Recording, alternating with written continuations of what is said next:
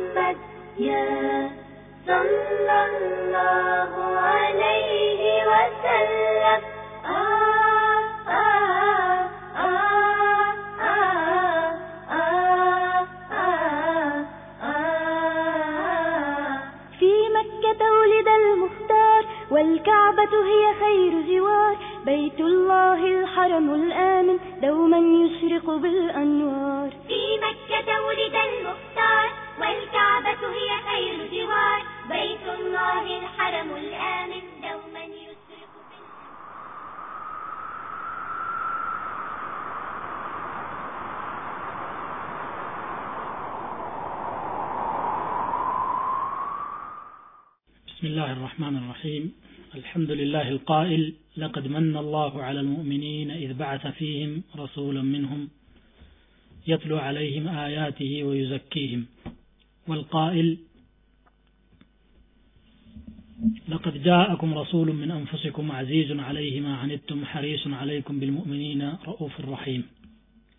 لقد كان لكم في رسول الله أسوة حسنة لمن كان يرجو الله واليوم الآخر وذكر الله كثيرا. نحمده حمدا كثيرا طيبا مباركا فيه ونصلي ونسلم على عبده ورسوله وحبيبه وخليله سيدنا محمد وعلى آله وأصحابه ومن تبعهم بإحسان إلى يوم الدين አላህ ስብሓን ወተዓላ ለሰዎች ከዋለው ውለታ ሁሉ በግንባር ቀደምነት ሊጠቀስ የሚገባው የነቢዩ ስለ ላሁ ወሰለም መላክ ነው ይህንንም አስመልክቶ አላህ ስብሓን ወተዓላ በቁርአኑ እየተመጻደቀ ለቀድ መነ አላሁ ዐላ ልሙእሚኒን አላህ ለሙእሚኖች ውለታ ዋለላቸው። በመካከላቸው ከነሱ አብራክ ክፋይ የሆነ መልእክተኛ በመላኩ ይላል። መልእክተኛው ከሰው መሆኑና የሰውን ችግር የሚረዳ ሰዎችን አስፈላጊ የሆነውን ነገር የሚያስተምር መሆኑ የአላህ ውለታ መገለጫው ነው ማለት ነው ነቢያችን ሰለላሁ ዐለይሂ ወሰለም ከነቢዮች ሁሉ አለቃና የመጨረሻው ኻተሙን ነቢይን ናቸው። ይሄ ስለሆነ የነቢያችንን ስለ ላ የህይወት ታሪክ መማርና ማወቅ እያንዳንዱ ሙስሊም ያስፈልገዋል።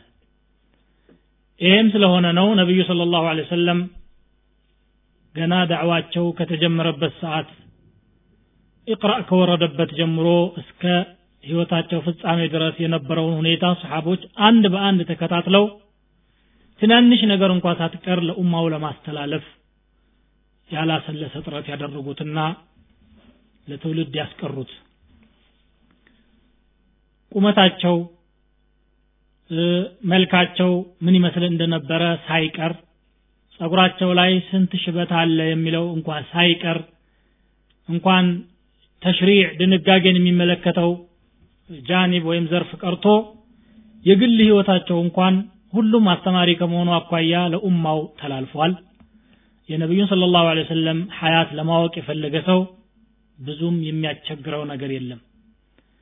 ምንም እንኳን በአካል እሳቸውን ማየት ባይቻልም ሲራቸውን ታሪካቸውን ግን ዑለማ አልእስላም ከሰሓባ ጀምሮ እስካሁን ድረስ እየተቀባበሉ ለኡማው አድርሰዋል ማወቁ ደግሞ ያስፈልገናል። ምክንያቱም አርአያቸውን እንድንከተልና ሱናቸውን ተግባራዊ እንድናደርግ ነው። ለቀድ ካነ ለኩም ፊ ረሱልላህ ኡስወቱን ሐሰና ለእናንተ በአላህ መልእክተኛ መልካም አርአያ አላችሁ አላህ ብሎ አላህ በቁርአኑ የሚናገረውም ይሄንኑ ለማስገንዘብ ነው።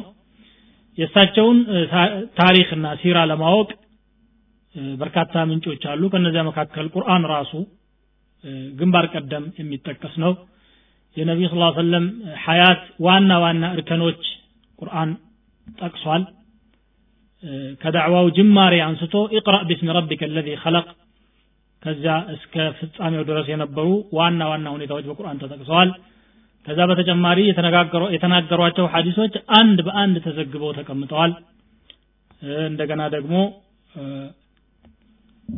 ከሰሃቦች ቀጥሎ የመጣው ትውልድ ታቢዖችም ሲራን ከምንም በላይ ትኩረት ሰጥተው ያስተምሩ ነበር። ኩና ነተዓለሙ ልመጋዚ ከማ ነተዓለሙ ሱረት ምን አልቁርአን ይላሉ። የነቢዩ ስ ሰለም የዘመቻ ታሪክ ልክ ቁርአንን እንደምንማረው አድርገን እንማር ነበር ብለው እስከሚናገሩ ድረስ። እንዲያውም ሐዲስ ከመጽሐፉ በፊት ሲራ ነው ቀድሞ የተጻፈው። ምክንያቱም ከታቢዖች ሲራ መጽሐፍ የጻፉ ነበሩ። እንደነ ዑርወት ብን ዙበይር እንደነ አባን ብን ዑስማን ብን አፋን የነበሩ ታቢዖች ጽፈዋል። ከታቢዖች በኋላም ቀጥሎ ደግሞ አትባዑ ታቢዒን እነ እብኑ ኢስሐቅ እነ እብኑ ሂሻም እስካሁንም ድረስ ያልተቋረጠ በነቢዩ ስለ ላሁ ሰለም ህይወት ዙሪያ የሚደረገው ጥናት ቀጥሏል ማለት ነው። የእሳቸውን ሀያት ለማወቅ የነበሩበትን አካባቢ የነበረውን ሁኔታ ማየት የግድ ነው። ስለዚህ ነቢዩ ስ ሰለም የተላኩት ለዓለም ቢሆንም የተወለዱትና ያደጉት በአረቢያ ምድር መካ ነው አረብ ማለት ራሱ ከቃሉ ስንነሳ በረሃ ማለት ነው ሰሕራ ከሚለው ቃል ነው። አረብ የሚለው ትርጉሙ ሰሕራ ማለት ነው። ሰሕራ ማለት ደረቅ የሆነ ቦታ ውሃና ተክሎች የማይበዙበት ማለት ነው። ለአረቢያ ለምድሩም ሆነ ለህዝቦቹ ከወትሮ ጀምሮ ይሰጥ የነበረ ስም ነው አረብ የሚለው ቃል። ወይም አረብ ማለት ምዕራብ ማለት ነው። የምስራቁ ህዝቦች ገርብ የሚለውን ለአረቦች ኢጥላቅ ያደርጉ ስለነበረ በዚያው ስያሜ ሆኖ ቀርቶ በተዛባ መልኩ ተገልግለውት ነው እንጂ የሚሉም አሉ። ጀዚረት አልዓረብ የአረቢያ ደሴት ከምዕራብ በኩል በቀይ ባህር የሚዋሰን እና በሲና በረሃ በምስራቅ በኩል ደግሞ አልኸሊጅ አልዓረቢ አረቢያን ገልፍ እና ሰፊው የኢራቅ ደቡባዊ ክልል የሚያዋስነው በደቡብ በኩል ደግሞ ባህሩ ልዓረብ የህንድ ውቅያኖስ አካል የሆነው ያዋስነዋል። እንዲሁም ደግሞ በሰሜን በኩል የሻም ሀገር ሶሪያና በዙሪያው ያሉ አካባቢዎች የሚያዋስኑት ጀዚረት አልዓረብ የሚል ስያሜ ተሰጥቶት ይኖራል። ጀዚረት አልዓረብ ስፋቱ ላይ የተወሰኑ የምሁራን ውዝግብና ኪላፍ ቢኖርም ከአንድ ሚሊዮን እስከ አንድ ሚሊዮን ሶስት መቶ ሺህ ስኩዌር ማይል አካባቢ እንደሚሆን ይገመታል። ጀዚረት አልዓረብ በተፈጥሯዊ እና በጂኦግራፊያዊ አቀማመጡ ለየት የሚያደርገው ብዙ ነገር አለ። ከነዚያ መካከል በበረሃ የተከበበ በአሸዋ የተዋጠ ከመሆኑ የተነሳ የጀዚራው ነዋሪዎች የአረቢያ መካከለኛው አካባቢ ነዋሪዎች በሌሎች ጠላቶች ሳይወረሩና ሳይጠቁ ነፃ ሆነው እንዲኖሩ ምቹ ሁኔታ ፈጥሯል። ምክንያቱም ጠንካራና ሀያል በሚባሉ ሁለት ሀያላን መንግስታት መካከል ነበር ያሉት በሩም እና በፋሪስ ማለት ነው። እነኚህ ሀያላን መንግስታት ሩም በተለይ እስከ ምስራቅ አፍሪካ ድረስ እስከ እስያ በርካታ ክልሎችን መቆጣጠር ችሎ ግን جزيرة العرب ን ለመቆጣጠር አልቻለም። ያ በረሃማ ባህሪው ለነሱ ምቹ ሁኔታ ስላልፈጠረ ማለት ነው። ኢራኖችም እንደዚሁ ደፍረው ወደ አረቢያ ለመግባት አመቺ ሁኔታ አልነበረም። አቀማመጡ ከሀገራቸው ጋር የሚለያይ ስለነበረ ይሄ ውስጣዊ ሁኔታው ሲሆን ውጫዊውን ሁኔታ ደግሞ ስንመለከት በሶስቱ የወትሮው አህጉሮች መካከል ነው የሚገኘው ጀዚረት አልዓረብ እስያ አፍሪካ እና አውሮፓ። ሰው የሚኖርባቸው ክልሎች እነዚህ ነበሩና ማለት ነው። እነኚህ ሁሉም በየብስም ሆነ በባህር ከአረቢያ ጋር ይገናኙ ነበረ። ያ ደግሞ ለአረቢያ የፈጠረው ምንድነው? የሃይማኖቶች የጥበቦች የባህሎች እና የተለያዩ ሁኔታዎች ማዕከል እንዲሆን ምክንያት ሆኗል ማለት ነው። ከሁሉም ጋራ ለመገናኘት አመች የሆነ ወضዕ ስለነበረው። አረብ የሚሉት የሚባሉት ህዝቦች የታሪክ ሊቃውንቶች ለሶስት ይከፍሏቸዋል። አንደኛው አልዓረብ አልባኢዳ የጠፉ የአረብ ዝርያዎች ተብለው የሚመደቡ ናቸው። እነሱ እንደ ዓድ ሰሙድ ጀዲስ ጠሰም ዒምላቅ ሐضረመውትና ኡመይም እና የተለያዩ ዝርዝር መረጃ ስለነሱ መገኘት ያልተቻለ የሆኑ ህዝቦች ናቸው። እነኚህ ህዝቦች በታሪክ መኖራቸው ተነግሯል። በቁርአንም የበርካታዎቹ ታሪክ ከሞላ ጎደል ተጠቅሷል። ግን ዝርዝር የሆነ መረጃ ማግኘት አልተቻለም። ዘራቸው ሙሉ ለሙሉ ይጥፋ የተወሰነው ከሌሎች ከቀሩት አረቦች ጋር ተቀላቅሎ ተውጠው ይቅሩ ተፋሲል ማግኘት ስላልተቻለ አልዓረብ አልባኢዳ የጠፉ ብለው ሰየሟቸው ሌላው አልዓረብ አልሙስተዕሪባ ቅይጥ የሚባሉት ህዝቦች ናቸው። እነሱ ከነቢዩላህ ኢስማኤል ዘር የተራቡት ናቸው። እነ ቁረይሽ እነ ኪናና እነ ተሚም እነ ጠይ የሚባሉ በርካታ ጎሳዎች አሉ። እነሱ ናቸው። ሌላኛው አልዓረብ አልዓሪባ ይባላሉ። ማንም የውጭ ዘር ጋራ ያልተቀላቀሉ ጥንታውያን አረቦች ተብለው የሚጠሩ የቃህጣን ህዝቦች ናቸው። የቃህጣን ህዝቦች የአረብ ዋና ህዝቦች ቢሆኑም የነቢያችን ስለ ላሁ ሰለም ታሪክ ግን በአብዛኛው የሚገናኘው ከአድናን ህዝቦች ወይም የኢስማኤል ዘር ከሚባሉት ጋር ነው። የቃህጣንን ህዝቦችም ትንሽ ለመዳሰስ ያህል መጀመሪያ አረብ የሚባለው ህዝብ የተፈጠረው በየመን አካባቢ ነው። የመን አልዓረብ ወልዓሪባ የቃህጣን ህዝቦች ሁለት ዋና ዋና ጎሳ ተከፈሉ። ሒምየር እና ከህላን የሚባሉ ሒምየሮችም እ፣ የተወሰኑ ጎሳዎች ከነሱ እየወጡ መጥተዋል። እነ ዘይዱ ልጅምሁር ቁጣዓ አሰካሲክ የሚባሉ ካህላኖች ደግሞ የየመን አካባቢ ታሪካዊ ስልጣኔዎች መስራቾች ናቸው። እነ ሐምዳን አንማር ጠይ ሙዝሒጅ ኪንዳ ለኸም የሚባሉ በርካታ ጎሳዎችን ከነሱ ወጥተዋል። የካህላን ጎሳዎች በዋና ዋና ለአራት ይከፈላሉ። አንደኛው የአዝድ ጎሳ የሚባለው ነው። እነኚህ አዝድ የሚባሉት ቀደም ሲል ከነቢዩላህ ሳሌሕና ሁድ ህዝቦች ተርፈው በየመን አካባቢ የነበሩት አረቦች በአካባቢው ጠንካራ ስልጣኔ መስርተው በእርሻ በተለያዩ ነገሮች የተሻሻሉ የሚባሉ ህዝቦች ሆነው ሲኖሩ አንድ ትልቅ ግድብ ሰርተው ነበር። ያንን ግድባቸውን ማዕሲያ ሲያበዙና ከነቢዮቻቸው ፈለግ ሲወጡ አላህ ስብሓን ወተዓላ አይጠመጎጥ ነገር መሰል ለቆባቸው ነዳደለው ሰይለል ዓሊም ብሎ ቁርአን ሱረቱ ሰበእ ላይ የሚጠቅሰው ከዚያ በኋላ በየአካባቢው ለመበተን ተገደዱ። አዝድ የተባሉት ጎሳዎች በመሪያቸው ዕምራን እብኑ ሙዘይቂባ በሚባል ሰው አማካኝነት ከየመን ሀገር ተነስተው ግማሾቹ ወደ ሰሜን ግማሾቹ ደግሞ ወደ ሻም ሀገርና ወደ ባህረይን ተበታትነው ለመኖር ቻሉ። የመዲና ነዋሪዎች አውስና ኸዝረጅ የሚባሉት ነቢዩ ስለ ላ ሰለም ያስተናገዱትም የእነኚህ ሰዎች ዘር ናቸው ሌላው ለኸም ይባላል። ለኸም የሚባሉት ጎሳዎች ወደ ኢራቅ አካባቢ አምርተው ኢራቅ የነበረውን ታሪካዊ የሒራ መንግስት ለመመስረት ችለዋል። ሌላው ደግሞ ጠይ ይባላሉ። እነሱ ወደ ሰሜን አካባቢ ሄደው ሲያበቁ አጃና ሱልማ ተብለው የሚታወቁ ተራራዎች አካባቢ ሰፍረው ዘራቸው በጃሂልያው እዛው ነበር የነበረው ማለት ነው። ኪንዳ የተባሉት ወደ ባህሬን ሄደው ሲኖሩ ከዚያ ተነስተው እንደገና ደግሞ ወደ ሐድረመውት ለማምራት ተገደዋል።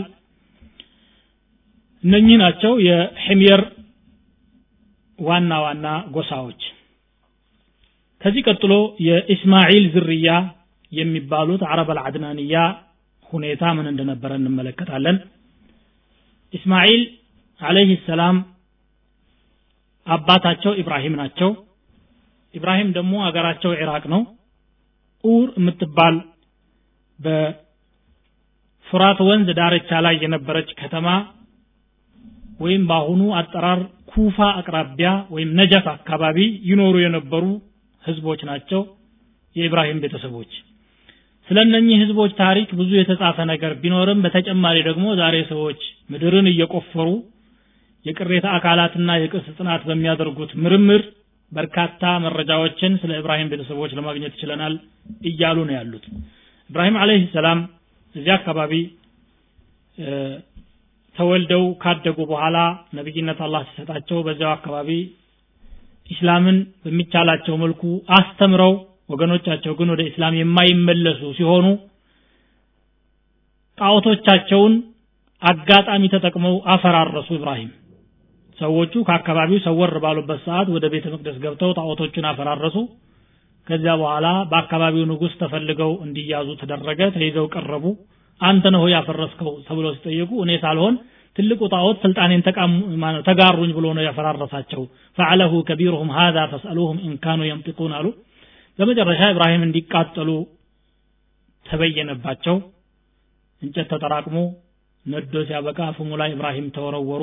አላህ ውሳኔው ላይ ስላልነበረበት ያ ቃጠሎ ሳይሳካ ቀርቶ የተነበቱትን ያህል ሰንብተው ቁልና ያ ናሩ ኩኒ በርደ ወሰላመን አላ ኢብራሂም እንደሚለው ሰላም ሆነው ሲያበቁ ተመልሰው መጡ። ንጉሱ ፊት ቆመው እኔ ሰላም ሆኜ መጥቻለሁ አላቸው አሉት።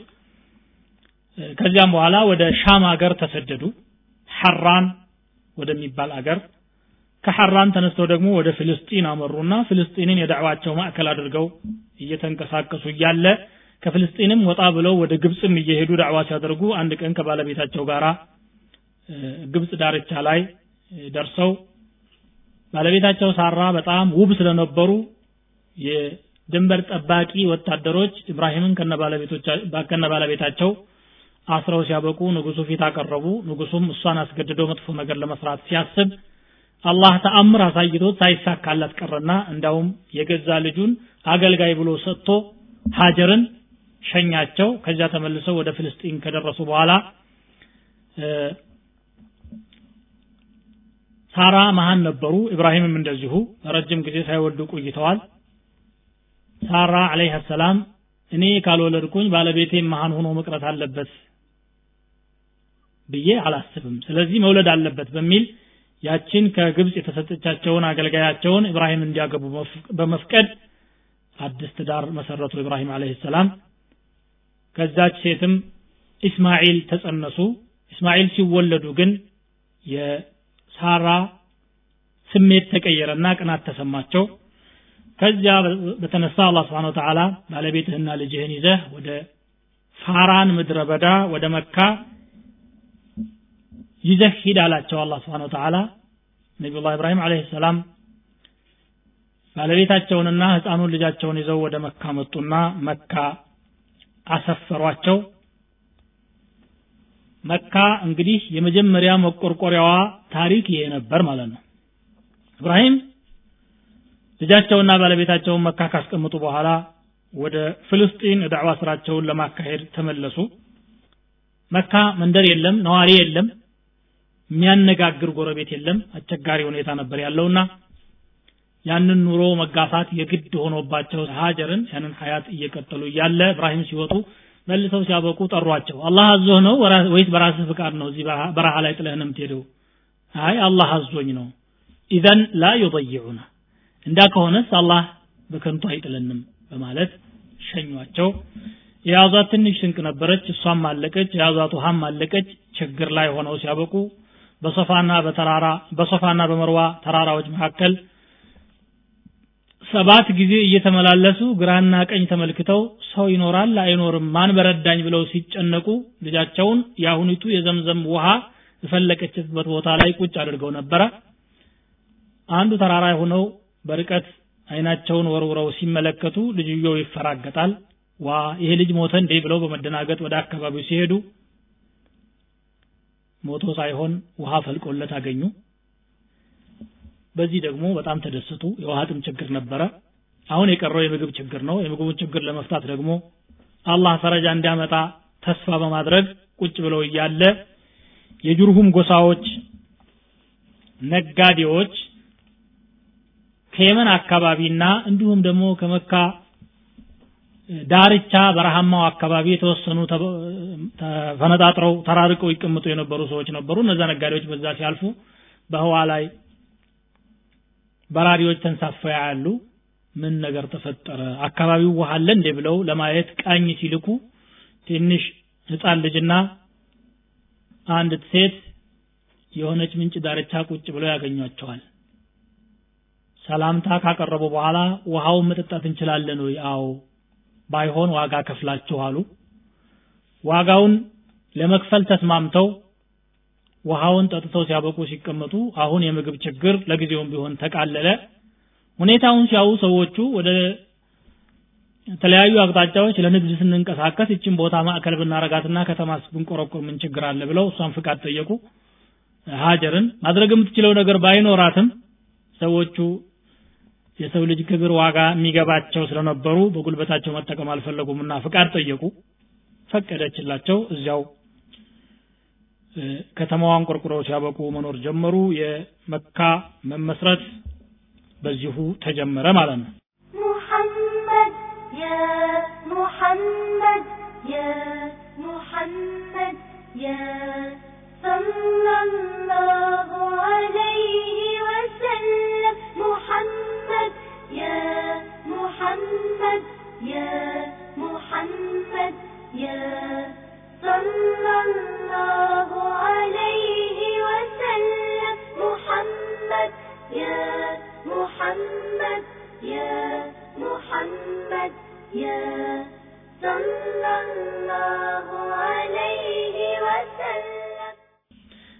አለይሂ ሰላቱ ወሰላም ከፍልስጤን ሀገር እየተነሱ በተለያዩ ጊዜያቶች ወደ መካ ይመጡ እንደነበረ ታሪክ ያመለክታል።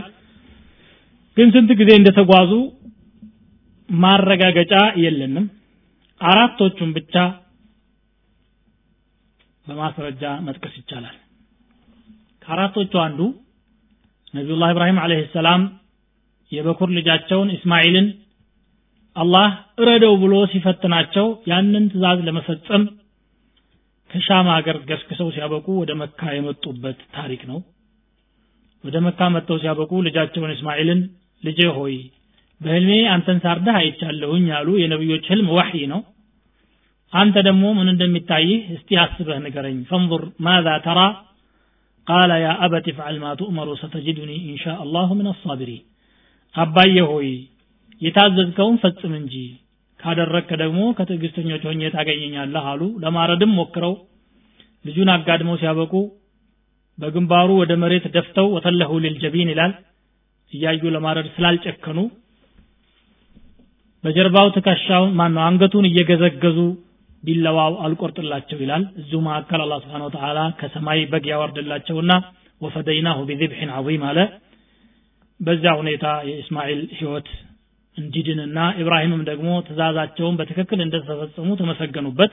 ቀድ ሰደቅተ ሩእያ ኢና ከዛሊከ ነጅዝ ልሙሕሲኒን አላቸው። ይቺ ጉዟቸው አንዷ ነበረች። ሌላኛው እንግዲህ ኢብራሂም የመጀመሪያ ልጃቸው እስማኤል ነው። እስማኤል የመጀመሪያ መሆኑን በመጽሐፍ ቅዱስ ዘፍጥረትም ላይ 13 ዓመት ከኢስሐቅ እንደሚበልጥ ይናገራል። የበኩር ልጅህን እረዳ አለው ብሎ ይጠቅሳል ይሄ የመጀመሪያው ወይም አንደኛው ጉዟቸው ሲሆን ሌላኛው ደግሞ ቡኻሪ ከእብኑ አባስ የዘገቧቸው ዘገባዎች ናቸው። ኢብራሂም አለህ ሰላም አንድ ጊዜ ልጃቸውን ለመዘየር ወደ መካ ይመጣሉ። መካ ሲመጡ ከጅሩሁሞች አንድ ልጅ አግብቶ እስማኤል አለህ ሰላም ኑሮውን እየመራ ይደርሳሉ። ቤቱ ጠይቀው ሲያበቁ ሲሄዱ እስማኤል የለም ሰላምታ አቅርበው ባለቤቱ የለም ወይ? የለም። የት ሄደ? አደን ሊያድን ወደ በረሃ ሄዷል አሉ። ኑሯቸው እንግዲህ ያው እንስሳትን በማደን ላይ የተመሰረተ ስለነበረ። ኑሯችሁ ምን ይመስላል? ምን ኑሮ አለ ብለህ ነው? የተጎሳቆለ ኑሮ ነው የምንኖረው። የምንጠጣው ውሃ የምንበላው ስጋ ብቻ ነው። ተለዋጭ ነገር የለውም። ያው እንዲህ አይነት ኑሮ እየገፋን ነው ስትል በል እንግዲህ የበርህን ምድራፍ ቀይር ብሎሃል እንግዳ መጥቶ ብለሽ ንገሪልኝ አሏት እሷን ልጁንም ሳያገኙ ተመልሰው ወደ ሻም ሀገር ሄዱ። እስማኤል ከተሰማሩበት ቦታ ሲመጡ ወደ ቤታቸው ገብተው እንግዳ መጥቶ ነበሮ ያው ምን ሰላምታ አቀረበ? ምን ሐሳብ አቀረበ? አይ እንዲህ ብሏል የበርህን ምድራፍ ቀይር ብሎሃል የኑሮን ሁኔታን ጠይቆኝ ነበረ መልሼለታለሁ አለች። አይ የበር ምድራፍ የተባልሽው አንቺ ነሽ ቀይረው ያለው ደግሞ ሂጂ ማለቱ ነው። ኢልሐቂ ቢአህሊኪ ፈአንቲ ልዓተባ አሏት ሸኟት ሌላ ጊዜ ደግሞ እስማኤል ማን ነው ኢብራሂም አለይሂ ሰላም ከሻም ሀገር እንደዚሁ ልጃቸውን ለመዘየር ገስግሰው ይመጣሉ። ያቺ ሴት ተፈታ ሌላ ሴት በቦታዋ የመባብ እብኑ አምር አልጁርሁሚ ልጅ የሆነች አግብተው ኢስማኤል ኑሯቸውን እየመሩ አሁንም እንደተለመደው ኑሯቸውን ለመፈለግ ወደ በረሃ ሂደው ኢብራሂም ይደርሳሉ።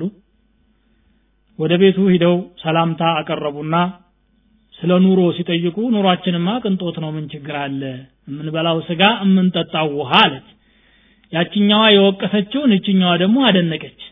የአላህን ኒዕማ ማመስገኑ ደስ ስላላቸው እስማኤል ኢብራሂም አለይሂ ሰላም በይ እንግዲህ ለባለቤትሽ ሰላምታ አቅርቢልኝና አንድ ሽማግሌ መጥቶ ነበረ። ይችን በርህን ጠንክረ አጠንክረህ ትከላት ብሎሃል ብለሽ ንገሪልኝ ብለው ወደ አካባቢው ሄዱ። አሁንም ልጁ ጋር ሳይገናኙ ማለት ነው። እስማኤል ከተሰማሩበት ሲመጡ እንግዳ መጥቶ ነበሮ ያው ምን መልእክት አስቀመጠ? ስለ ኑሯችን ጠየቀኝ። እንዲህ አልኩት። እንደገና ይችን በርህን ምድራፏን አጠንክረህ ትከል ብሎሃል አለች። አንቲ ልዓተበቱ ፈስቡቲ አንቺን ያለው ሰውየው። በቃ አንቺ እዚሁ ተተክለሻል ቀጥ ያሏት። አስራ ሁለት ወንድ ልጆችን ከኢስማኤል ወለደች አስራ ሁለቶቹ ዘራቸው ረብቶ ቁረይሾችና ኪናናዎች ሌሎችም የተሚም ጎሳዎች ከነኛ ተራብተው አረቢያን እስካሁን ድረስ ይዘው ይገኛሉ ማለት ነው።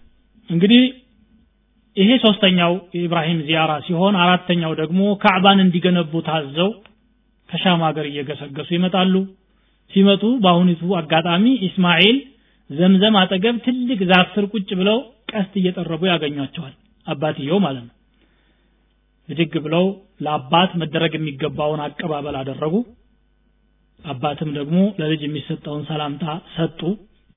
ሰላም ከተባበሉና ከተጠያየቁ በኋላ ብዙ ወሬ ሳያወሩ የቁም ነገር ሰው ስለነበሩና ለዓላማ ስለመጡ ኢነላህ አመረኒ አን አብንየ በይተን ሃሁና እዚህ ቦታ ላይ የጸሎት ቤት ካዕባ እንድሰራ አላህ አዞኛል።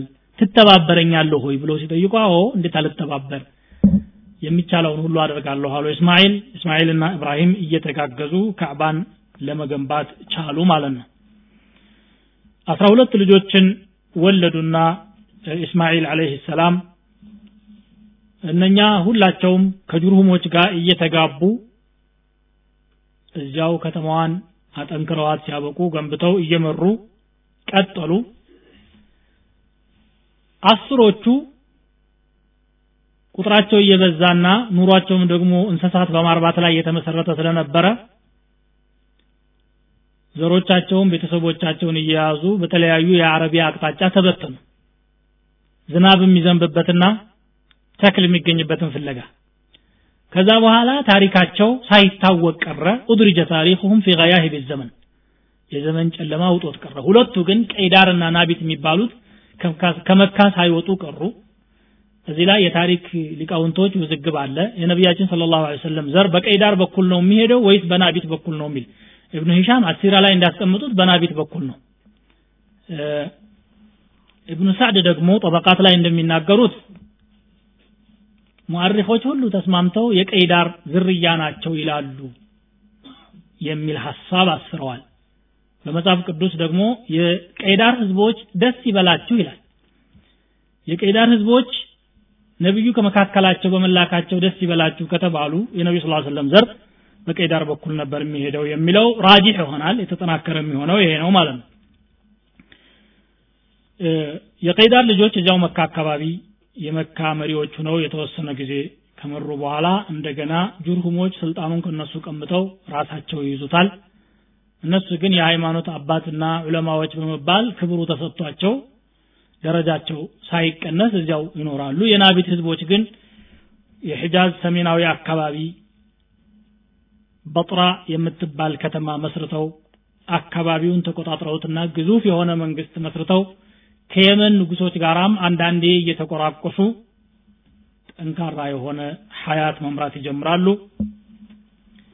የናቢት ህዝቦች ከአጀም ማለት አረብ ካልሆኑ ጎሳዎች ጋራ ተቀላቅለውና ተጎራብተው ይኖሩ ስለነበረ ቋንቋቸው የተበረዘ ሆኖ ፈሲሕ የሆነውን አረብያ አጥተውት እየተባበሩ ይናገሩ ስለነበረ አረበኛ ላይ የሚሳሳትን ሁሉ نبطي ይሉታል ናቢትይ ማለት ነው የናቢት ዘር ለማለት ነው። እስካሁንም ይሄ دارجية ው ወይም ቀበለኛ የተበላሸ አነጋገር نبطي እያሉ ይናገራሉ አረቦች ይሄ نبطي ነው ይሄ فصيح ነው ማለት ክላሲካል ቋንቋው فصيح ይባላል። نبطي ማለት ያው ቀበለኛው አነጋገር ነው። የናቢት ዝርያዎች ናቸው ማለት ነው። እንግዲህ ከናቢት የተራቡት የአረብ ዘሮች በየቦታው ከጊዜ በኋላ ተበትነዋል። የመኖች ጋር መቋቋም ስላቃታቸው የቀይዳር ህዝቦች ግን እዚያው መካ ላይ እየተራቡ እስከ አድናን ድረስ ደርሰዋል። አድናን የነቢያችን ስለ ላሁ ወሰለም ሀያ አንደኛው አያት ነው እስከ አድናን ድረስ ያለው ዘር በትክክል ይታወቃል ከአድናን ጀምሮ እስከ እስማኤል ያለው ውዝግብ አለበት በትክክል ማወቅ አይቻልም የሚሉ ዑለማዎች አሉ ለዚህ የሚጠቅሱት ሐዲስ አላቸው ከዘበ ነሳቡን የሚል ሌሎች ደግሞ ሐዲሱ ضعيف ነው ዘሩን በትክክል ማወቅም ይቻላል ከአድናን እስከ እስማኤል ያለው አርባ አባቶች ናቸው እዚህ መካከል ያሉት። አርበዑነ ጀደን ቢተሕቂቅ ደቂቅ ይላሉ። የአድናን ዝርያዎች አድናን አንድ ልጅ ነው የወለደው ማዕድ የሚባል። ማዕድ ኒዛርን ወለደ። ኢያድ አንማር ረቢዓ ሙበር የሚባሉ ልጆችን ደግሞ ኒዛር ወለደ። ባለ አራቱ ልጅ ኒዛር ነው። ሙበር ብኑ ኒዛር ረቢዓት ብኑ ኒዛር አንማር ብኑ ኒዛር እና ኢያድ ብኑ ኒዛር እብን ማዕድ እብን አድናን ተብለው የሚታወቁ ማለት ነው። የሙደር ጎሳዎች ናቸው የነቢያችን ስለ ሰለም አያቶች። ሙደሮች ደግሞ እንዲሁ ለሁለት ተከፈሉ። ቀይሱ አይላን እብን ሙደር የሚባል ነበር ኢልያስ እብን ሙደር የሚባል ነበር ሁለት ወንድማማቾች። ኢልያስ የነቢያችን ስለ ሰለም ጀድ ነው በሱ በኩል ነው ዘራቸው የሄደው አይላን ደግሞ ሌሎች ጎሳዎችን ረብቷል። ገጠፋን ሐዋዚን አብስ ዘቢያን እና አሽጃዕ የሚባሉ እና እንዲሁም ሌሎችን። ኢልያስ በበኩሉ ተሚም ብኑ ሙራ ሁዘይል ብኑ ሙድሪካ በኑ አድ ብኑ ሁዘይማ ቡጡን ኪናና የተባሉና ቁረይሾችን ወለደ ማለት ነው። ቁረይሾች ራሳቸው ብዙ ጎሳዎች ናቸው። እዛው ቁረይሽ የሚባለው ውስጥ ደግሞ ጁማህ አለ ሳህም አለ አዲይ አለ የዑመር ብን ኸጣብ ቤተሰቦች መክዙሞች አሉ የአቡ ጃህል ቤተሰቦች ተይም አለ። የአቡ በክር ስዲቅ ቤተሰቦች ዙህራ ብኑ ኪላብ የነቢያ ሰለም የእናታቸው ቤተሰቦች የሆኑ አሉ። ከዛ በኋላ ከዙህራ በታች ደግሞ የቁሰይ እብኑ ኪላብ ቤተሰቦች ይኖራሉ ማለት ነው። አብዱ መናፍ የነቢያችን ስለ ሰለም ቀረብ ያለ አያታቸው ነው። አብዱ መናፍ ደግሞ አራት አነስተኛ የሆኑ ቤተሰቦች ከሱ ተራቡ። አብዱ ሸምስ ነውፈል ሙጠሊብ እና ሀሽም ሀሽም የነቢያችን ስለ ሰለም አያት ነው ይሄንን ሲገልጹ ነቢዩ ስ ሰለም ምን ይላሉ ኢነላህ አስጠፋ ሚን ወለድ ኢብራሂም ኢስማዒል واصطفى من ولد إسماعيل كنانة واصطفى من بني كنانة قريشا واصطفى من قريش بني هاشم واصطفاني من بني هاشم ይሄ ሙስሊም የዘገቡት ሐዲስ ነው አላህ ከኢስማኤል ልጆች መካከል የኪናናን ቤተሰብ መረጠ ከኪናና ቤተሰብ መካከል ደግሞ ቁረይሾችን። ቁረይሽ የሚባለው ፊህር እብኑ ማሊክ እብን ነድር እብኑ ኪናና። ፊህር የፊህር ቅጽል ስም ነው ቁረይሽ ማለት። ስሙ ፊህር ነው ቅጽል ስሙ ቁረይሽ ነው። من تقرش الناس بمعنى تجمعوا። ሰዎችን ሰበሰበና ቁረይሽ የሚል ስም ሰጡት። ከኪናና ቁረይሽን መረጠ። ከቁረይሽ ደግሞ የሐሽምን ቤተሰብ ሐሽማውያንን መረጠ ከሐሽማውያን መካከል እኔን ለነብይነት መርጦ አሉ። ዘራቸው በየት በኩል እንደወረደ መስመሩን ሲያሳዩ ነው። የአድናን ቤተሰቦች ቁጥራቸው እየበዛ ሲመጣ አሁንም መካ ስለምትጠባቸው ወደ ተለያዩ የአረቢያ ክልሎች እየተበተኑ እንስሳቶቻቸውን ለመመገብ የሚያስችላቸው ሁኔታ ለመፍጠር ሄዱ። ግማሹ ወደ ነጅድ ግማሹ ወደ ባህረይን ግማሹ ወደ ሻም ግማሹ ወደ የመን ተበታተኑ። በዚህ ሁኔታ ዘራቸው ቢበታተንም ቁረይሾች በመካ ዙሪያ ገጠራማው ክልል ላይ ሰፍረው ይቀመጡ ነበር። ይሄ የዘራቸው አመጣጥ ሁኔታ ነው። በአረቢያ የነበረው የሑካሞች ወይም የፖለቲካ መሪዎች ሁኔታ ደግሞ ምን ይመስል እንደነበረ አጠር ባለመልኩ ለመመልከት ያህል ጀዚረት አልዓረብ ላይ ከነበሩት መሪዎች ወይም ታሪካዊ ህዝቦች መካከል የየመን የሰብአ ህዝቦች ይገኛሉ። የሰብአ ህዝቦች ጠንካራ የነበረ መምለካ ነበራቸው። ከ650 ዓመተ ዓለም አካባቢ ጀምሮ የነበሩት ንጉሶች ሙሉ መክረቡ ሰብአ ተብለው ይጠራሉ እዚያው የመን ውስጥ ሰርዋህ የምትባል ከተማ መስርተው አካባቢውን ይመሩ ነበረ። እንደገና ጉልበታቸው በመተማመን እየጠነከሩ ሲመጡ ከጀዚረት አልዓረብም ውጭ ወጥተው ቅኝ ግዛቶችን እስከ መያዝ ድረስ የደረሱ ነበሩ። እነኚህ ታሪካዊ የሆነ ስልጣኔ የነበራቸው ህዝቦች ናቸው። ከነሱ በኋላ ደግሞ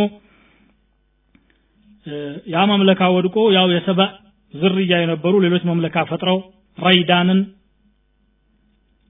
ማዕከል አድርገው ይመሩ ነበረ። ሀበሾች እስከ ገቡ ድረስ ሀበሾች ወደ የመን እስከሚገቡ ድረስ እነኚህ ሰዎች እየተቀባበሉ ይመሩ ነበረ። የመጨረሻ አካባቢ ሁኔታ ላይ እየደከሙ ሲመጡ የይሁዳ እምነት ከሒጃዝ ወደ የመን ያመራል። ከመዲና የሁዶች ሁለት ሊቃውንቶች ከየመን ንጉስ ጋር በመነጋገር እምነታቸውን ወደ የመን ሀገር ይወስዱና ንጉሱ የሚቀበልና ማስፋፋት ይጀምራሉ። ያ እየተስፋፋ ለረጅም ጊዜ ከሄደ በኋላ ተሕሪፍ ይገባበትና ተዛብቶ ወደ አልሆነ አቅጣጫ ሲሄዱ አላህ ነቢዩላህ ዒሳን በሻም ሀገር ላካቸው። ከሻም ሀገር የሻም ተወላጅ የነበረ ፊሙን የሚባል አንድ ሰው ሳሊሕ የነበረ ነቢዩላህ ዒሳ ተከታይ የነበረ በአካባቢው ሃይማኖቱን ተግባራዊ እያደረገ ሲኖር እንደገና አረቦች በጉልበት ማርከውት ዘመኑ የጡንቻ ዘመን ስለነበረ ወደ ነጅራን ይሸጡታል። ነጅራን እዛው አረቢያ ክልል ያለ ነው። አሁን ሳዑዲ ውስጥ ነው ያለው። ያው የየመን አካል የሚባል ነው በታሪክ።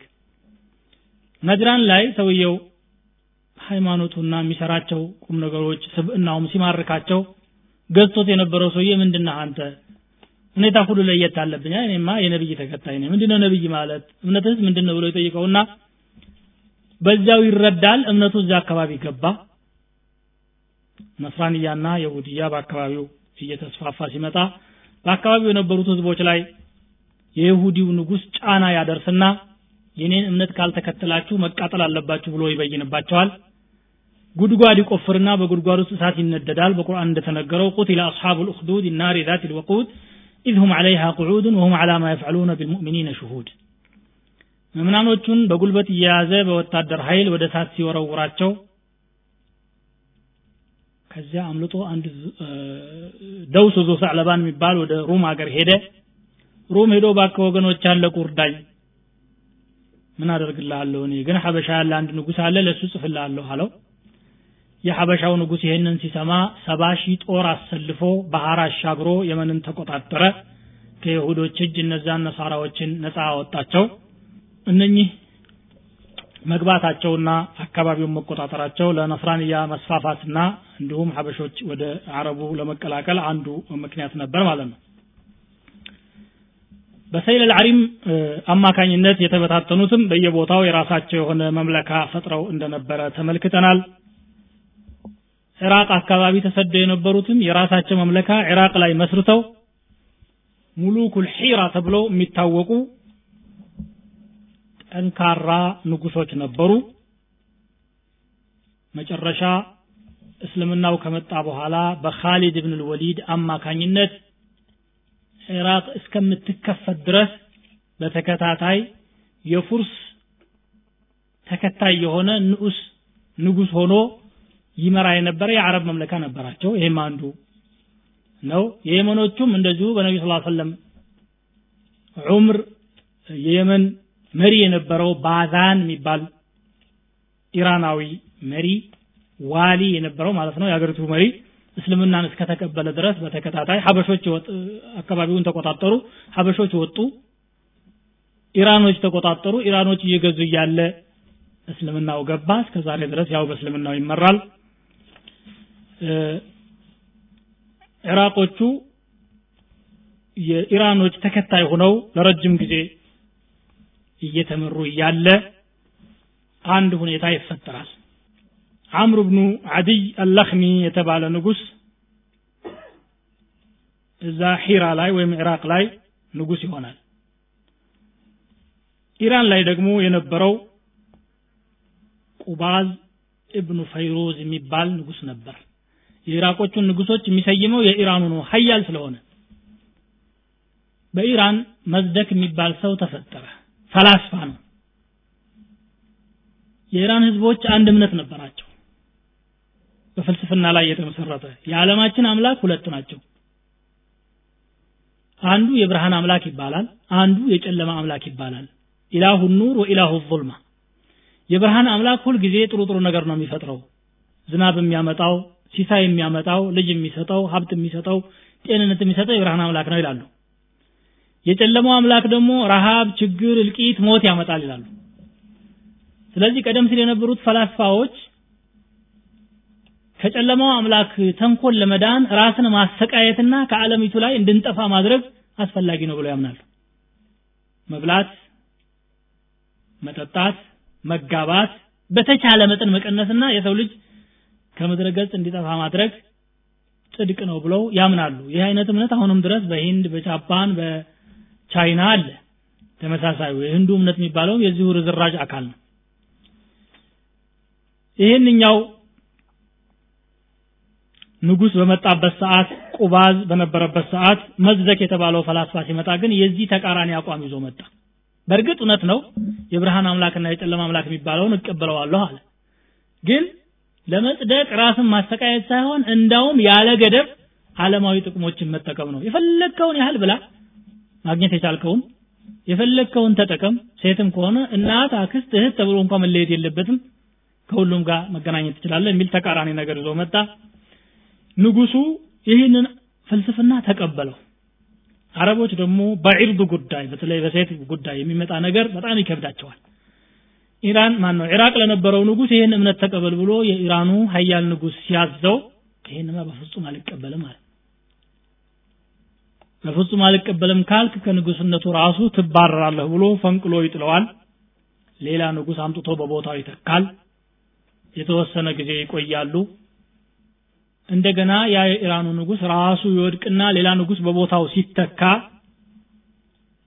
ኪስራ አኑ ሸርዋን የተባለ ንጉስ ሲተካ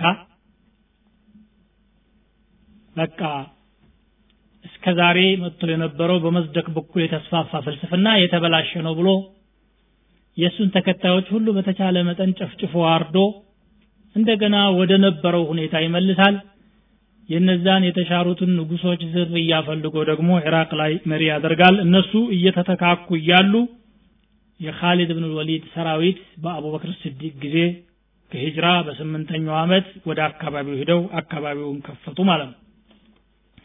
በሻም አካባቢ የነበረው ሁኔታም ወደ ሻም የሄዱት የአረብ ዝርያዎች ሁለት ሶስት ጊዜ ነው ወደዛ የሄዱት። በጃዒማ የሚባሉ ጎሳዎች የራሳቸው የሆነ መምለካ መስርተው ይኖሩ ነበር። በእነሱ ቦታ እንደገና ከኢራቅ የተሰደዱት በመስደቅ ጊዜ የተሰደዱ መናዚራ የሚባሉ አረቦች ተቀላቅለውባቸው ገሳን የተባሉ ጎሳዎች የሩሙ ንጉስ ተከታይ ሆነው ሲያበቁ አካባቢውን ይገዙ ነበር። ይሄም በአቡበክር ጊዜ ተጀምሮ በዑመር ጊዜ የተጠናቀቀው የሰሓቦች ጅሃድ በእነሱ እጅ ታሪኩ እንዲያከትም ሆኗል። በሒጃዝ በኩል የነበረው ወሳኙ እሱ ነው። ከነቢ ስ ሰለም ታሪክ ጋር የሚያያዝ ስለሆነ የእስማኤል ዝርያዎች ማለት ነው።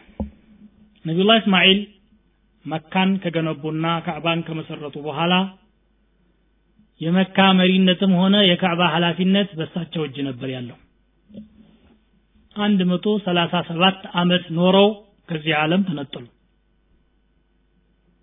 ከሳቸው በኋላ ሁለት ልጆቻቸው እየተተካኩ መካን መምራት ጀመሩ። ቀይዳር ሲመራ ቆይቶ ቀይዳር ሲሞት ደግሞ ናቢት ተተካና መካን ይመራሉ። ከናቢት እጅ የእናታቸው አባት የኢስማኤል የባለቤታቸው አባት የነበረው መባድ ብኑ አምር ስልጣኑን ይረከብና የመካ መሪ ይሆናል። መዳድ ሲሞት ደግሞ የመዳድ ልጆች ጁርሁሞች መካን እየተተካኩ ይመራሉ። የእስማኤል ልጆች ከስልጣኑ ቅድም እንደተጠቀሰው ተገለው የሃይማኖት መሪዎች ብቻ ሆነው ይቀጥላሉ። በዚህ ሁኔታ እያሉ የባቢል ህዝቦች መሪ የነበረ ቡክቱንሰር የሚባል አምባገነን ንጉስ አካባቢውን ለመቆጣጠር በሚያደርገው ጥረት ወደ መካም ያመራል። ወደ መካ እሱ ባመራበት ሰዓት እንደገና የኢስማኤል ልጆች ታሪክ በአዲስ መልኩ እየታደሰ የነበረበት ሰዓት ነበር። ይሄንን ሰው ለመዋጋት በመሪነት የቀረበው አድናን ራሱ ነበር። እስማኤልዮች ሚናቸው እየታደሰ ለመምጣቱ አንዱ አረጋጋጭ ነገር ነው። በጦርነቱ ቡክቱንሰር ተመለሰ።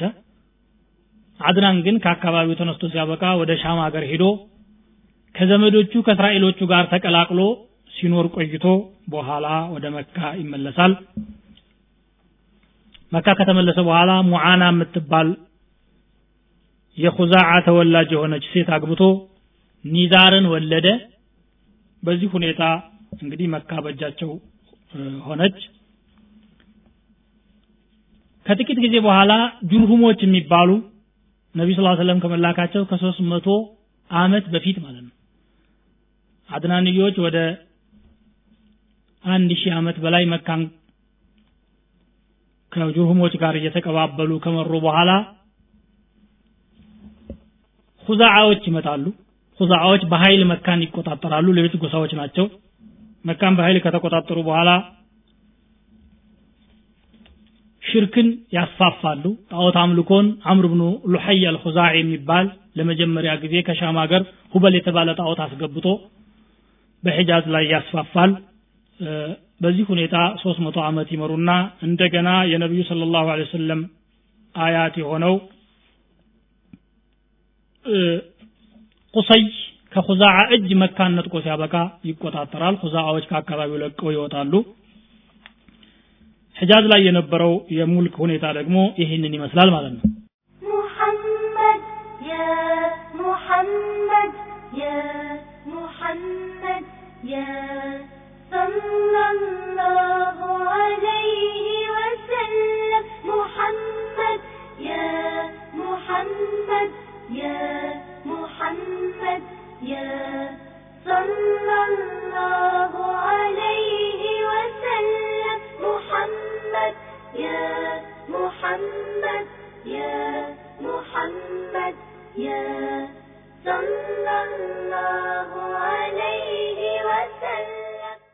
በቁሰይ አማካኝነት መካ ሙሉ ለሙሉ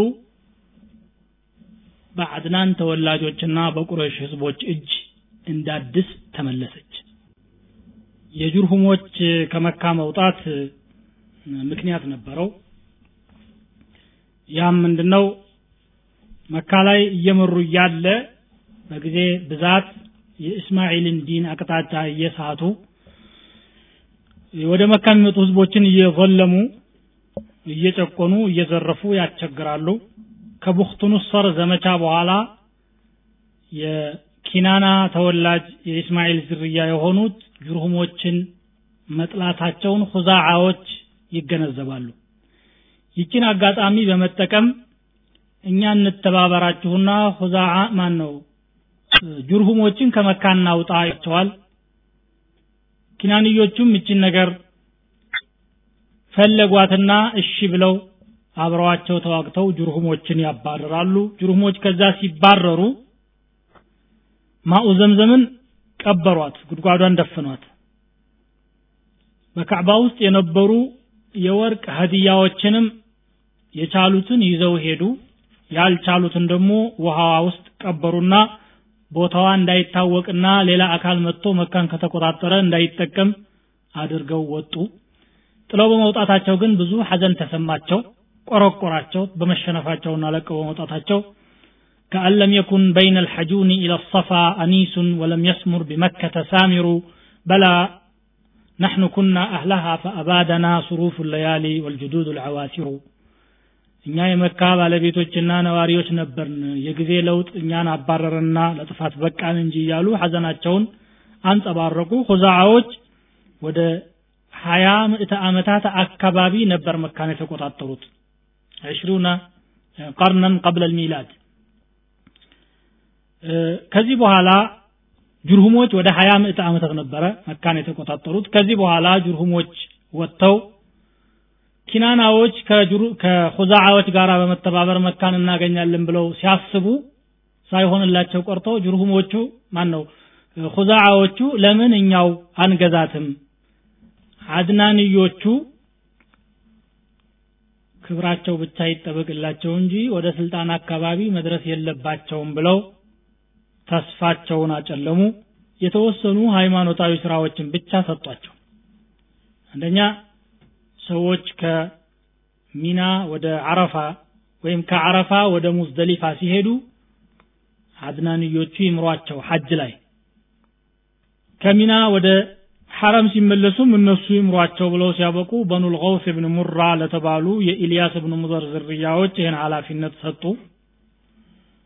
ሌላው ደግሞ አልኢፋደቱ ሚን ጁመዕን ገዳተ ነሕሪ ኢላ ሚና ከሙዝደሊፋ ወደ ሚና መሄድን ደግሞ ለበኑ ዑድዋን ሰጡ።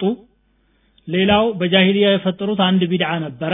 አሽሁር አልሐራም የተከበሩ ወራቶች ውስጥ ጦርነት ማካሄድ አይፈቀድም።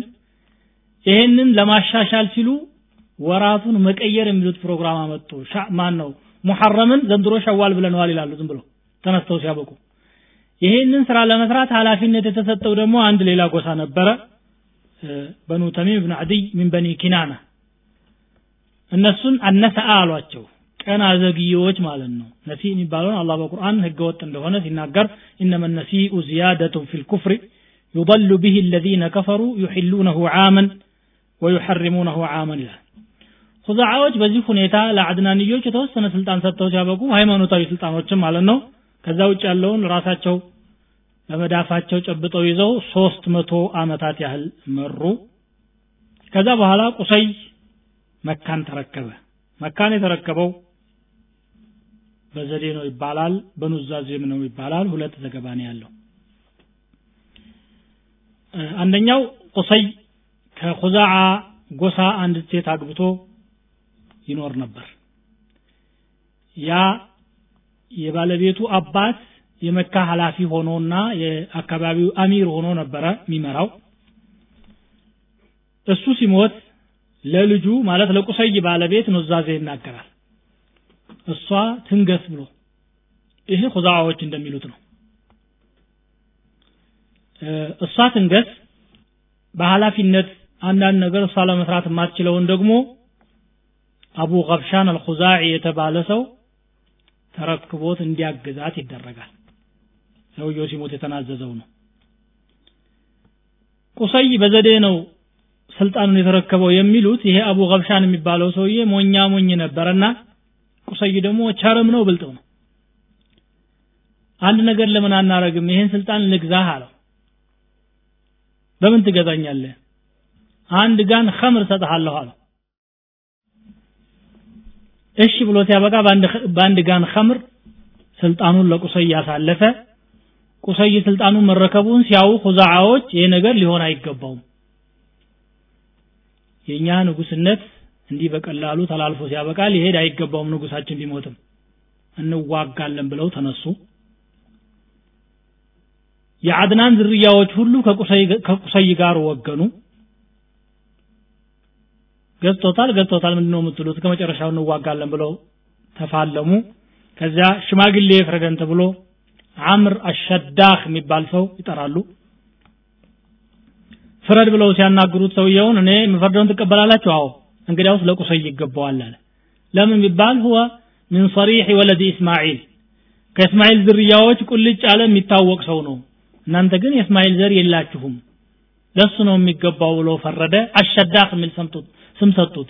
ሸዳህ ማለት ፈርካሽ ማለት ነው። ፍርደ ገምድል ለማለት ነው እንዲህ ያሉት እነሱ። በሌላ ሪዋያ ደግሞ እንደዚያ ሳይሆን ያው በኑዛዜው መሰረት ነው ቁሰይ ስልጣኑን የተረከበው ብለው ይናገራሉ ሁዛዎች በበኩላቸው። አላ ኩል ሐል ቁሰይ መካን ከተቆጣጠረ በኋላ የእሱ ዘመዶች የሆኑት የአድናን ዝርያዎች በመካ ከተማ ውስጥ የተወሰኑት ጥቂቶች ብቻ ናቸው ያሉት። ሌላው በየገጠሩ ተበትኖ ነበር ያለው። ቶሎ ብሎ እነሱን የማስፈር ስራ ሰራ። አቅጣዕ ለሁም ሪባዕ ወዱር ቤት መስሪያ ቦታዎችን ሰጣቸው በአካባቢው አሰፈራቸው። መካ ላይ በብዛት እንዲኖሩ አደረገ። ይሄ አንዱ ለአድናኖች የሰራው ትልቅ ቁም ነገር ነበር። ከዛ ሌላ ደግሞ ያደረገው ነገር ቢኖር ምንድን ነው ዳሩ ነድዋ የምትባል ቤት ገነባ። በካዕባ ጎን አንድ ክፍል ሰራና የቁረሾች መመካከሪያ ማዕከል አደረጋት። ነድዋ ማለት ምክር ማለት ነው ዳሩ ነድዋ ማለት እንደው ቃሉ ሲተረጎም ምክር ቤት ማለት ነው። ዳሩ ነድዋን ከመሰረተ በኋላ የዳሩ ነድዋ መሪ ራሱ ሆነና ከእያንዳንዱ የቁረይሽ ተወላጅ አንዳንድ ተወካይ መደበላቸው። ጦርነት ሲያደርጉ ንግድ ሲሄዱ ጋብቻ ሲፈጽሙ የተለያዩ ነገሮችን ሲያደርጉ እዛ ቦታ ላይ ተወያይተው በቁሰይ መሪነት ውሳኔ ይሰጣል። በዚህ ሁኔታ እንግዲህ መለስተኛ የሆነ በዘመናችን አጠራር ዲሞክራሲያዊ መንግስት ሊባል የሚችል ማለት የጎሳዎች ተወካዮች ያሉበት መምለካ ወይም አመራር መሰረተ ማለት ነው። እኔ አንድ የሆኑ የበላይ ሆኛለሁ ቦታውን ተቆጣጥሬ ያለው ያልኩትን ብቻ ስሙ አይደለም ያለው እሱ። ከሁሉም ተወካዮች ይመጣሉ ከሁሉ ጎሳ እገሌኛን ይወክለናል እገሌኛን ይወክለናል ብለው የሚሰጡትን እነዚያን አሰባስቦ ሲያበቃ ውይይት ያደርጋል። ባይሆን በውይይት የሚወሰን ቢሆንም የመጨረሻ ውሳኔ ሰጪ ራሱ ቁሰይ ነበር።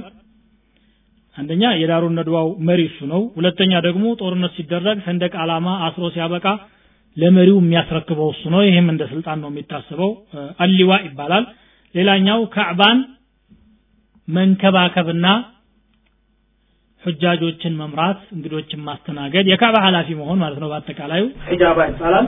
ይህንንም ራሱ ያዘ ሌላው ሲቃየቱል ሐጅ የሚባል ነገር ነበር። ሲቃየቱል ሐጅ ማለት ሐጃጆች ከተለያዩ አካባቢዎች ወደ መካ ሲመጡ ከማኡ ዘምዘም ከዘምዘም ውሃ በትልቅ ገንዳ ይሰበሰብና በተምር ታሽቶ መጠጥ ይዘጋጃል። ከውጭ ሀገር የመጡትን ሐጃጆች ያጠጣቸዋል።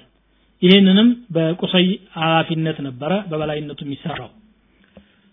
ሌላው ደግሞ ሪፋዳ የሚባል ነበረ። ሪፋዳ ማለት ለሑጃጆች የሚዘጋጅ ምግብ ነው። በመስተንግዶ መልኩ ማለት ነው። ቁሰይ እንደሚታወቀው በእያንዳንዱ የቁረይሽ ተወላጅና የመካ ነዋሪ ላይ ግብር ጥሎ ነበር። ያ ግብር ተሰባስቦ ሲያበቃ በአመት ለሐጅ ለሚመጡት እንግዶች ማስተናገጃ ነበር የሚሆነው። ስንቅ የሌለውና አቅም የሌለው ድሃ እንዳይቸገር ብሎ የሰራው ነገር ነው።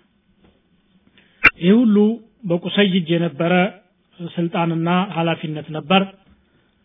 ቁሰይ በህይወት እያለ ልጁ አብድ መናፍ ሀብታምም ሆነ ታዋቂም ሆኖ ዝነኛ ይሆናል። አብዱዳር የሚባል ልጅ ነበረው። አንደኛ ልጁ ነው አብዱዳር።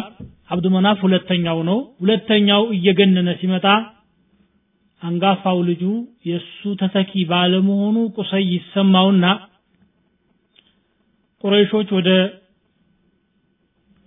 ሌላኛው ማዘንበላቸውን ሲያይ ለኡልሒቀነከ ቢልቀውሚ ወኢን ሸሩፉ አለይክ አለው። በወንድሞችህ ሳላስጠጋህ አልቀርም ቢበልጡህም እንኳ እንድትደርስባቸው አደርግሃለሁ ብሎ ቃል ገባለትና እሱ በህይወት እያለ በእጁ የነበሩትን ስራዎች ሁሉ እሱ ሲሞት ይሄኛው ልጅ እንዲተካበት ያደርጋል። ዳሩን ነድዋ ሒጃባ ሊዋ ሲቃያና ሪፋዳ የተባሉት አምስት የቁሰይ ስራዎች ሁሉ ወደዚህ ወደ አንጋፋው ልጁ እንዲተላለፉ አደረገ። ይህንን ሲያደርግ ያው ቁሰይ የሚሰራውን ነገር ሁሉ እንደ ሃይማኖት ነበር የሚመለከቱትና ለምን ብሎ የነቀፈው ማንም አልነበረም ላ ዩረዱ ዐለይህ ሸይኡን ሰነዐሁ እንደውም እሱ ከሞተ በኋላም የቁሰይ ስራዎች የሃይማኖት አካል ሆነው ይተገበሩ ነበርና እሺ ብለው ተቀበሉት።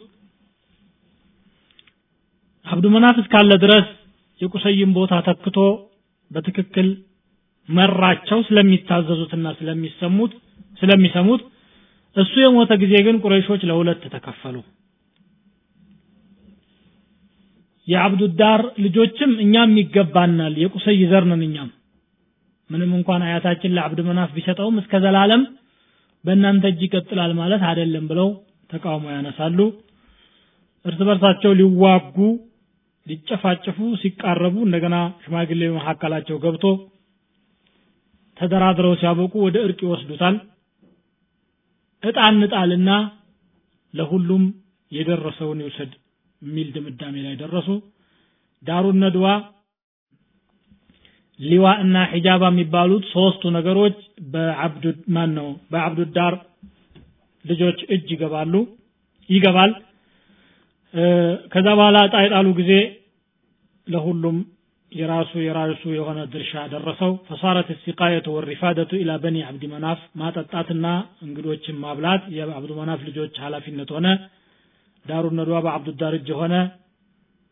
እንደገና አብዱ መናፍ ከሞተ በኋላ ደግሞ የሐሽምና የሐሽም ልጆች ሐሽም ብኑ አብድ መናፍ የአባታቸውን ስራ ተረከቡ። በዚሁ ሁኔታ ቀጥሎ የዘምዘም ውሃን ማጠጣቱ የበኒ ሐሽም ኃላፊነት ስለነበረ ነቢያችን ሰለላሁ ዐለይሂ ወሰለም መካን ከፍተው የገቡ ለታ እና ሐጀተል ወዳዕም ላይ አባስ እብኑ አብዱልሙጠሊብ እብኒ ሐሽም እብኒ አብዲ መናፍ ነበሩ።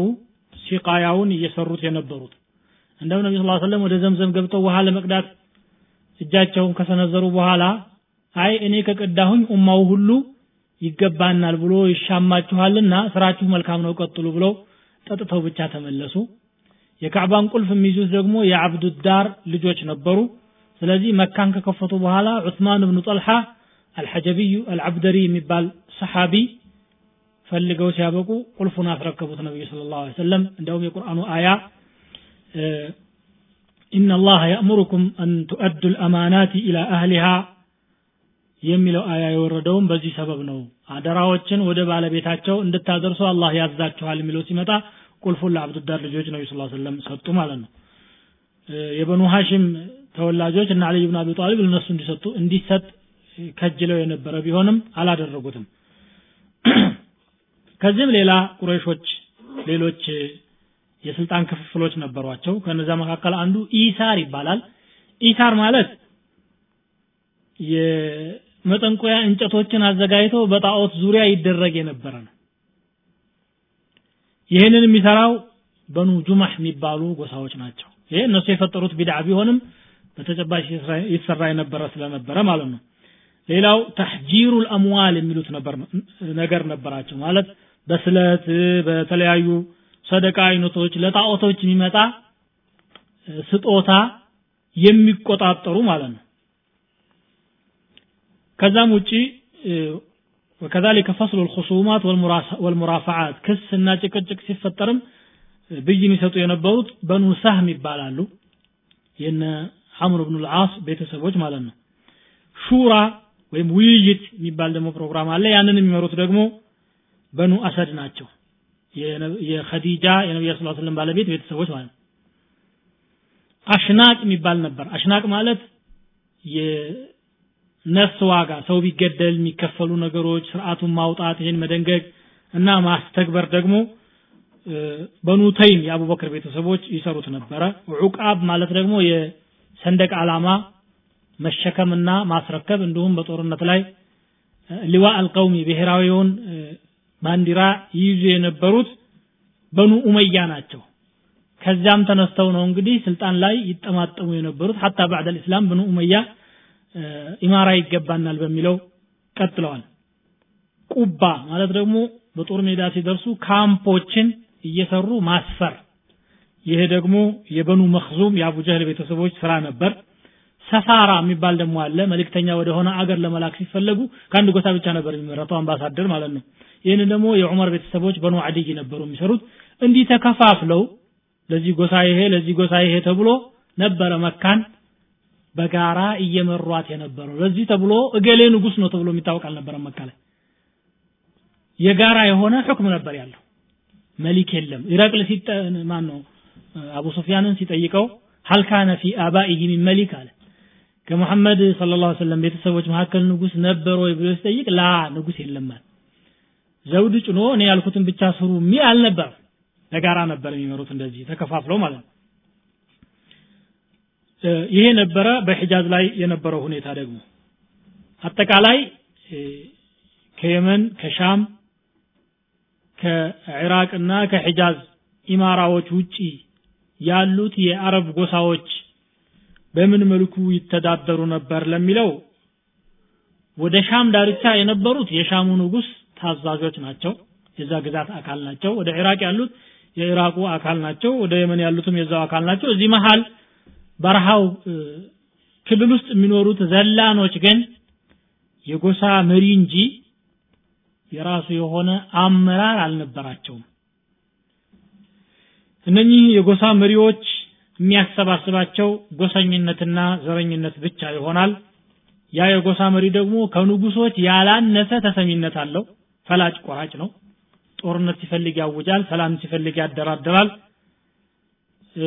ዲክታቶር የሆነ አመራር ነበር ይመሩ የነበሩት። አንድ የጎሳ መሪ ከተቆጣ ሺህ ሰይፎች አብረውት ይሰለፉ ነበር። ለምን ተቆጣ እንኳ ሳይሉ። እንዋጋ ካለም አብሮ ይዋጋሉ። የኛ ወገን አይደል እንዋጋ ያለው ለምን ይቀራል? ነው እንጂ የሚሉት ምክንያት እንኳን አይጠይቁም ነበረ። ያው መጨፋጨፍ ልማዳቸው ነው። ኢስላም መጥቶ እስከሚያሰባስባቸው ድረስ የነበረው ሁኔታ ይሄ ነው። የጎሳ መሪዎችም ሆነው ሲያበቁ አባት ይሞትና ሁለት ሶስት ልጆችን ይወልዳል። በአባቴ ቦታ እኔ መተካት አለብኝ የለም አንተ በሚለው በመካከላቸው ፍጥጫ ይፈጠራል። አንዳንዴ እስከ መጨፋጨፍ ይሄዳሉ። አንዳንዴ ደግሞ ሰውን በስጦታ መግዛት ዝና ለማፍራት ገንዘቡን ይሰጣል ያበላል ያለብሳል አይ ገሌ ነው ቸሩ ስለዚህ ገሌ ነው መሪያችን መሆን ያለበት የሚል ድምዳሜ ላይ ህዝቡ እንዲደርስ ለማድረግ ማለት ነው እነኚህ ህዝቦች ወደ ጦርነት በሚሄዱበት ጊዜ ለመሪዎቻቸው አራት ነገር ይሰጡ ነበር ሚርባዕ የሚባል አለ ሰፊይ የሚባል አለ ነሺጣ የሚሉት አላቸው ፍዱል የሚሉት አላቸው وفي ذلك يقول الشاعر لك المرباع فينا والصفايا وحكمك والنشيطة والفضول ሚርባዕ ማለት ጦርነት ሄደው ሲያበቁ ማርከው የመጡትን ለአራት ከፍለው አንድ አራተኛውን ለመሪው ይሰጣል። ሰፍይ ማለት ደግሞ ገና ሳይከፈል በፊት ደስ ያለውን ምርጡ ያነሳል። የተመረጠ ማለት ነው። ነሺጣ ማለት ደግሞ ወደ ጦር ሜዳው ሳይሄዱ በፊት መንገድ ላይ እያሉ የሚያገኙትን ነገር በአጠቃላይ ወደ መሪው ይመለሳል። ፉዱል ማለት ደግሞ ከተከፋፈለ በኋላ የሚተራርፍ ካለ ወደ እሱ ይሰጣል። አላኩል ሐል ማንኛውም መልኩ ያ መሪ የሚሆነው ሰው በርከት ያለን ጥቅም ወደ ራሱ ለማሰባሰብ የሚያደርገው የነበረ ነው ማለት ነው። ይሄ ነበረ የነሱ አጠቃላይ ህይወታቸው የሚመስለው።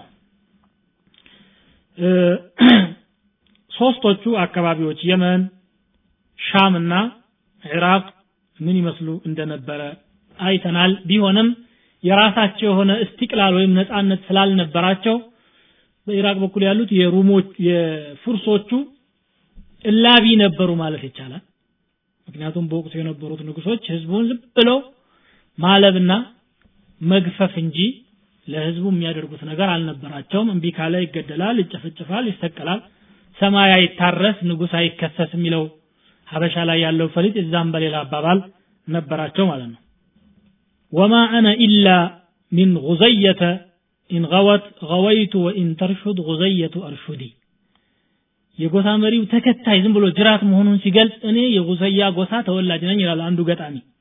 እነሱ ከጠመሙ አብሬ እጠማለሁ እነሱ ከተስተካከሉ ደግሞ አብሬ እስተካከላለሁ የራሱ የሆነ አስተሳሰብ የራሱ የሆነ ነፃነት የነበረው አልነበረ ማለት እቃ ነው። ሒጃዝ ላይ የነበረው የኢስማኤሎች ኢማራ ግን በሁሉም አረቦች ዘንድ ክብር ነበረው። ምክንያቱም እስማኤል የሃይማኖት አባት መሆናቸው ይታወቃል ኢብራሂም አባታችን ነው ብለው ያስባሉ። የያዙትን የጣዖት አምልኮ እየሰሩም እንኳ ቢሆን ኢብራሂምን ወይም የኢብራሂምን አስተምህሮት አልለቀቅንም ብለው ነው የሚያስቡት እነሱ። ሚለት ኢብራሂም ማለት ይሄው ነው ብለው ያስባሉ። ስለዚህ ትልቅ ክብር ነበራቸው። ለዚህ ብሎ ነው እነሱ የሚሰሩት ነገር ሁሉ እንደ ሃይማኖት ተደርጎ ይያዝ የነበረው እንግዲህ ከኢስላም በፊት የነበረው ጠቅላላ ሁኔታ ይሄንን ይመስላል ሕኩማውም ዲያናውም በቀጣዩ ፕሮግራም ደግሞ ቀሪውን ሁኔታ እንመለከታለን ከዛም የነቢያችን ስለ ላሁ ሰለም የህይወት ታሪክ ዝርዝር ሁኔታ ውስጥ እንገባለን የዛሬው ፕሮግራም እዚህ ላይ ይጠናቀቃል وسبحانك اللهم وبحمدك أشهد أن لا إله إلا أنت أستغفرك وأتوب إليك